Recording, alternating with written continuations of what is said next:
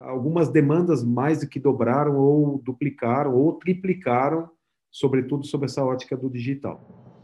Você está no Mercado e Perspectivas, o podcast da FEComércio São Paulo. Neste episódio, voltamos a falar do setor de material de construção e decoração com a maior varejista do ramo no Brasil, a Leroy Merlin. Fundada na França em 1923, a empresa está há 22 anos no Brasil e conta com uma rede de 42 lojas espalhadas por 12 estados, além de empregar pouco mais de 10 mil colaboradores. A empresa também é pioneira no conceito de grandes lojas de autosserviço desde a década de 60. Mais recentemente ampliou sua atuação no formato Express, além de investir em plataformas digitais. O Adriano Galouro, que é diretor de compras da Leroy Merlin, é o nosso convidado para uma conversa sobre o aumento da demanda no setor, os investimentos em multicanalidade, os novos formatos e, claro, as expectativas da marca para 2021. Vamos conferir. Adriano, obrigado pela entrevista. Eu gostaria de começar falando sobre o impacto da pandemia no setor de vocês. Eu acredito que em março do ano passado ninguém imaginava que o setor de material de construção, decoração, fosse ser tão demandado ao longo do ano. Como que uhum. foi 2020 de vocês, é, do ponto de vista de demanda, nesse primeiro momento? 2020, com o mês de março, para a gente foi um mês, bom, não só o mês de março, março, mas o primeiro impacto da pandemia foi um mês muito de incerteza. Inicialmente, a gente teve que fechar as lojas porque os governos consideraram o nosso negócio não essencial, é, mas depois perceberam que o negócio era essencial porque por exemplo, se tivesse alguma pane elétrica, um vazamento, alguma coisa que o cliente precisasse de uma certa emergência, é, ele precisaria de comprar produto do nosso segmento. Então, algumas praças é, entenderam isso de uma maneira mais rápida, outras um pouco mais demorada. Bom, de qualquer forma, desde que o fechou, a gente é, continuou com os canais digitais abertos, né? Mas aí depois fomos abrindo as lojas, é, começou a a ter uma recuperação gradual. Nós, no início, tivemos um, um, receio também, porque a gente teve casos de falar, puxa, e agora? A gente continua com os pedidos que a gente tem, a gente cancela, porque no primeiro momento a gente estava com as lojas fechadas, né?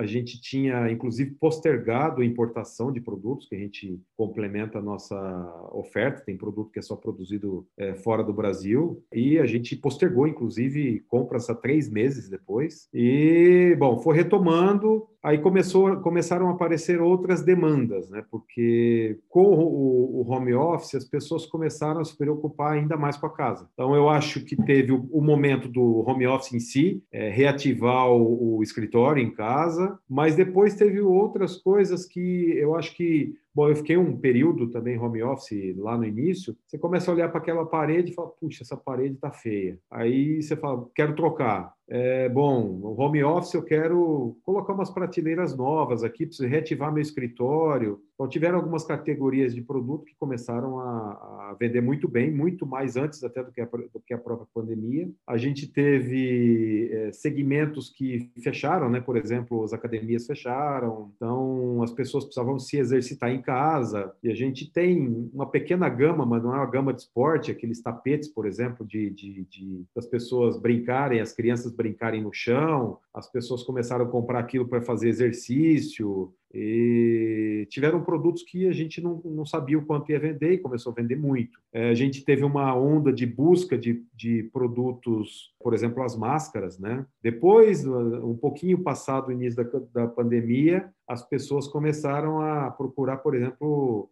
as máscaras feitas em casa, mas no início acabaram as máscaras de uso para PFF2, é, máscaras um pouco mais profissionais, e a gente teve um problema até com os profissionais, porque os profissionais buscavam as máscaras e não tinha, porque acabou as máscaras, né? Bom, e aí álcool gel, produto que a gente trabalha com um produto que é um pouco ligado à área de limpeza também, é álcool gel, produto para uma limpeza mais pesada, porque a gente trabalha com produto de limpeza de fim de obra, né? Mas começaram a vender os produtos que não era para fim de obra, e era para ligado à pandemia. Bom, engraçado que a primeira sessão que mais vendeu no início da pandemia foi a sessão de pintura. Acho que as pessoas estavam preocupadas em pintar. E também eu acho que é uma coisa que, como as pessoas estavam dentro de casa, era mais fácil. E ela fez. Isso foi um comportamento meio que similar da população. E foi, foi assim que começou a, a remontar, a retomar o crescimento das vendas e tal. E a gente, é, felizmente, acabamos com um ano bom um ano de faturamento bom e com uma boa perspectiva para o ano de 2021. Vocês tiveram o desafio de lidar com, com uma escassez de produtos que segue até hoje, escassez e aumento de preços? Tivemos essa escassez, ela é no nosso segmento, mas ela, ela começou a piorar no último trimestre, porque o Brasil teve dois impactos, né? O impacto da commodity mundial, tivemos impactos de escassez também por problemas lá no início da pandemia. Eu me lembro muito bem que no início da pandemia eh, nós tivemos uma parte da, das minas de cobre do Chile que foram fechadas. A gente teve no Brasil similar um pouco aos frigoríficos, aí tiveram que ser fechados lá no outro segmento, que não é no nosso. É, e aí, nesse momento, teve escassez de cobre, por exemplo. Nós somos alimentados, a indústria brasileira é alimentada, uma boa parte do cobre vem do Chile. E aí explodiu a, a, a, a demanda, sem ter é, a oferta, mas depois aconteceu de ter outras demandas por outros segmentos. Vou te dar um exemplo bem recente agora, que é a demanda do aço. A demanda do aço ela vem pela construção civil, mas ela também vem pela indústria automobilística. Apesar da indústria automobilística ter sofrido no final do ano passado, começa a retomar. E essa retomada é, começa a ter escassez. Então, começa a faltar produto na cadeia. E a inflação impactou nesse sentido. Adriano, você tem mais de 20 anos de empresa, tá? Mais de 20 anos na, na Leroy. Nesse período, a Leroy passou por uma transformação omnicanal, que obviamente uhum. se acelerou no último ano. Eu queria saber como que foi esse processo, entender o desafio de disponibilizar uma quantidade tão grande de itens, são mais de 100 mil itens comercializados em todas essas plataformas.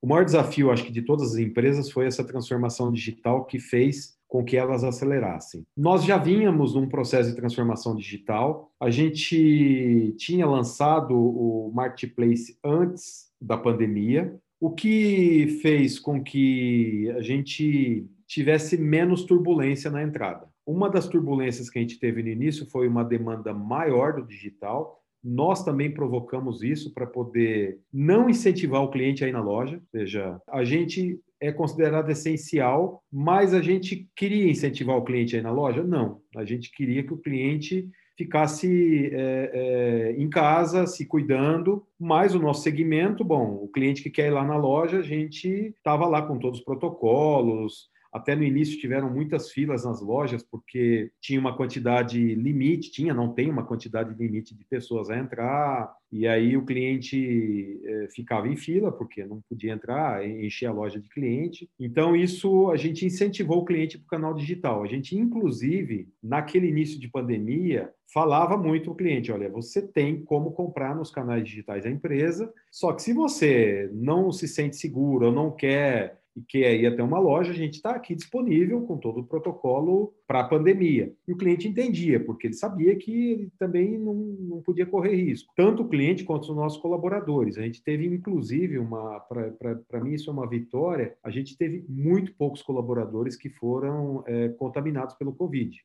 Tivemos pouquíssimos colaboradores internados e, graças a Deus, não tivemos nenhum óbito, por exemplo, de colaborador com, com, com a Covid.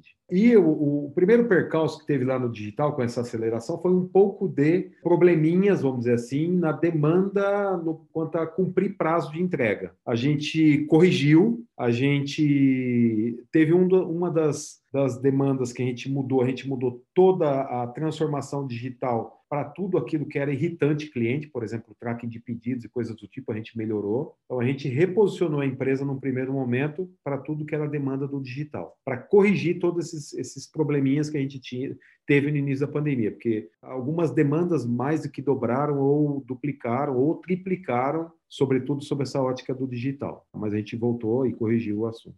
E vocês acabaram de inaugurar, inauguraram recentemente, na verdade, um centro de distribuição em Cajamar. Eu acho que isso deve ter ajudado muito na logística de vocês. Né? E ajudou e a gente foi tem coisas que ajuda a gente a, a, tem coisas que é, é, algo a mais do que previsível. A gente mudou o centro de distribuição no mês de março. Foi bem no início da pandemia. E a gente ia até fechar o centro de distribuição que a gente tinha em, em que a gente tem em São Bernardo, a gente não fechou, porque a gente entendeu que é, esse momento também de escassez de produto, a gente teve que sobreestocar um pouquinho e o centro de Cajamar, que era um centro que tinha que suportar uma capacidade maior, ele está suportando essa capacidade maior, mas a gente criou o, o, o Centro de São Bernardo para virar um pulmão. E o que mais foi acelerado em 2020 por conta da pandemia? Bom, um dos pontos que a gente acelerou foi essa compra. A gente é um modelo descentralizado de compra, a gente precisou tomar algumas decisões rápidas, por exemplo, de compra. E a gente centralizou algumas compras para poder ganhar em agilidade. E, e, isso fez com que a gente pudesse ter menos ruptura de produto. Outra coisa que fez acelerar foi o nosso marketplace. O nosso marketplace a gente conseguiu. É, você falou em 100 mil artigos. A gente tem 100 mil artigos somente da nossa gama 1P, que é a nossa gama de produto Leroy. Nós temos mais outros 300 mil artigos, que é da nossa gama 3P, que é do marketplace, da plataforma de produto. Então, hoje eu posso dizer nós temos 400 mil artigos é, é, disponíveis. Então, isso ajudou a gente a acelerar o quê? O digital. A, disponibilidade, porque o 3P não é produto que está na nossa loja, é produto do marketplace. Então, isso fez com que a gente acelerasse também essa oferta de produto, porque o cliente também estava mais em casa e a gente acelerou um pouco mais sobre o produto que a gente tem disponível na nossa plataforma. A gente também aproveitou nesse momento e de pandemia e a gente falou, bom, para o cliente não percorrer distâncias tão grandes, vamos fazer um piloto e a gente lançou uma loja de bairro, vamos dizer assim, que é a nossa loja aqui próximo até do nosso escritório, que é a Leroy Merlin Express. Então, é um piloto que a gente está fazendo para ajudar o cliente a não ter que deslocar tanto e é, é um modelo de, de negócio que vai, ele é complementar às grandes lojas nossas. E lá o cliente, inclusive, pode, por exemplo, eu fui buscar um piso que vi na internet, mas não encontrei lá. Ele pode comprar lá com o vendedor, inclusive, é, um produto que não tem lá, que tem na outra loja, porque essa, esses mesmos 100 mil artigos, ou esses mesmos 400 mil artigos, ele pode é, é comprar no, nessa pequena loja. A pandemia fez com que a gente acelerasse também outro modelo de negócio, que foi é, abrir uma loja ligada a arquiteto. Nós lançamos uma loja chamada Leispace AD. Essa loja, inclusive, fica em cima da nossa loja da Marginal Tietê. Ela é uma loja voltada a esse público mais premium arquiteto. A gente também é, expandiu esse último ano nos canais é, B2B. A gente colocou uma, uma estrutura para atender o B2B, porque também, por sermos mais digitalmente um pouco bons, assim, talvez um pouco mais avançado que a nossa concorrência tradicional, o B2B é, teve um avanço muito bom nesse ano de, 2000 e, de 2020 e fez com que a gente crescesse também nele. Tá? Então, tem muita empresa que hoje compra com a gente, grandes empresas, porque tem muita empresa que não é que ela compra para construir um prédio, mas você tem, por exemplo, uma grande empresa, uma Gardal, por exemplo, que é fornecedor nosso, que precisa fazer manutenção das plantas deles. E ele compra produto de manutenção, meio que, é, vou falar, um fiado, né? uma conta corrente que ele tem, que ele tem que sempre vir comprar produtos de manutenção, um grande prédio de escritórios, sempre tem que comprar como manutenção, e isso é um pouco burocrático dentro das empresas, porque não é licitado, então tem que fazer três orçamentos e coisas do tipo, então a gente criou um canal mais próximo onde facilita essa vida, essa conta corrente do dia a dia dessas empresas e fazer manutenção comprando na, na, nas nossas lojas, por exemplo, entendeu? E Adriano, a, essa omnicanalidade, ela mudou também o formato da, da loja física? Não me refiro necessariamente a tamanho, mas modelo de trabalho, logística, enfim. Mudou um pouco esse tato com o cliente, né? no sentido de falar, bom, a, o distanciamento social, algumas vezes, tem cliente que já antigamente gostava de se servir, hoje ainda mais ele está se servindo, porque ele não quer esse contato físico. Então, esse contato mais caloroso, sobretudo do brasileiro, fez com que o cliente ficasse ainda mais autônomo. Mudar a loja física em si em grandes transformações não fizemos. A única coisa que a gente está colocando mais na loja física é uma maior disponibilidade de produto, porque ainda o cliente quer buscar, muitas vezes, mesmo se dando um prazo de entrega super baixo, mesmo você dando uma experiência digital boa, tem cliente que quer ir na loja. Fazer uma reforma não é igual comprar uma geladeira, um televisor ou até o produto do dia a dia. O cliente quer conhecer o produto, mesmo você tendo, a gente teve muita transformação de produto com foto 360, com foto em ambiente, o cliente quer tocar. Porque uma experiência, por exemplo, de trocar um piso, um revestimento, para muita gente vai acontecer uma ou duas vezes na vida dele. Então, ele quer ter essa experiência de toque, de conhecer o produto, e ele vai na loja física, não tem jeito. Agora, esse cliente, muitas vezes, como não conhece, ele também vai precisar de um, de um contato com o vendedor, e o vendedor vai ter que explicar para ele e tudo mais. Então, a gente tem desde uma categoria de produto que era semi-assistida, ela passou a ser muito mais autosserviço, mas tem aquela categoria que ela precisa de, de, de, conhecimento para poder fazer uma venda, ele vai continuar fazendo uma venda assistida. Porém, o cliente está mais é, vamos dizer assim, hoje o cliente tá, conhece mais, porque ele está mais em casa, ele já pesquisou muito. E por ele pesquisar muito, ele também quer passar menos tempo na loja. Então ele já, já vem meio com uma pré-venda. Então ele já vem meio sabendo o que ele quer, porque ele não quer passar muito tempo dentro de uma loja. No passado, antes da pandemia, o cliente passava três, quatro horas numa loja. Hoje ele não quer mais passar esse tempo. Era a minha próxima pergunta, na verdade, porque a Leroy, e isso não é de hoje, ela implementou um modelo logístico centrado no cliente. E hoje se fala muito na questão da jornada do cliente. Como que vocês desenvolveram esse modelo? Como que vocês enxergam essa boa experiência de compra? Você teria mais alguma coisa a acrescentar nesse sentido? Então, tem uma coisa interessante que a gente fazia muita pesquisa. Fazia, não, faz muita pesquisa. Essa pesquisa, muitas vezes, muitas vezes não, antes da pandemia, ela era na loja. Pós-pandemia, primeiro que a gente não quer incomodar o cliente a gente fala, bom, vou fazer uma pesquisa com você aqui com pandemia, o cliente não vai se sentir bem. Depois disso, nós fizemos pesquisas, é, como você está fazendo essa entrevista comigo aqui. Elas são pesquisas online, a gente continua fazendo bastante pesquisa online, para entender um pouco também dessa mudança do comportamento do cliente e adaptar a jornada dele. Tá? Então, a gente vem é, corrigindo todas essas questões ligadas a, a, esse novo jeito do cliente de se comportar através dessas pesquisas que a gente faz. A gente pergunta muito porque a gente transforma a nossa oferta para o cliente através da necessidade que ele quer, ou seja, dos usos que ele, que ele tem. Então, isso sempre foi uma, uma forma de trabalho com que a gente faz, e agora a gente continua fazendo isso no digital. Então, é, é estranho dizer, mas não mudou muito, porque não mudou muito. Era, era físico, agora é no digital, e a gente continua pesquisando, e a gente continua adaptando a, a, a necess... o que ele precisa, a necessidade dele, através dessas pesquisas.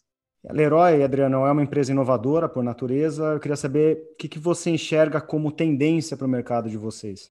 Eu enxergo, vamos dizer assim, para 2021 ainda um ano muito próspero. Tá? Eu, eu acredito que não só 2021, mas os próximos três anos vai ser muito bom para o nosso segmento, porque o que começa a acontecer como comportamento no Brasil? É, começam, a gente começou já em 2019 muitos lançamentos imobiliários nós vivemos também do lançamento imobiliário. Por que a gente vive do lançamento imobiliário? Quem compra uma casa ou um apartamento, ele vai colocar a cara dele. Você nunca pega um apartamento do jeito que está e fala: bom, eu vou entrar aqui e vou morar. Você quer colocar a pintura da parede do seu jeito. Muitas, muitos empreendimentos ele vem só com o piso dos banheiros e da cozinha. Quem receber esse empreendimento vai querer deixar a cara dele. Só que isso gera um efeito cascata. Eu comprei um apartamento mais é, mais com a minha cara na planta, mas eu vendi o meu e eu vendi o meu para alguém. Esse alguém vai chegar nesse apartamento e vai querer reformar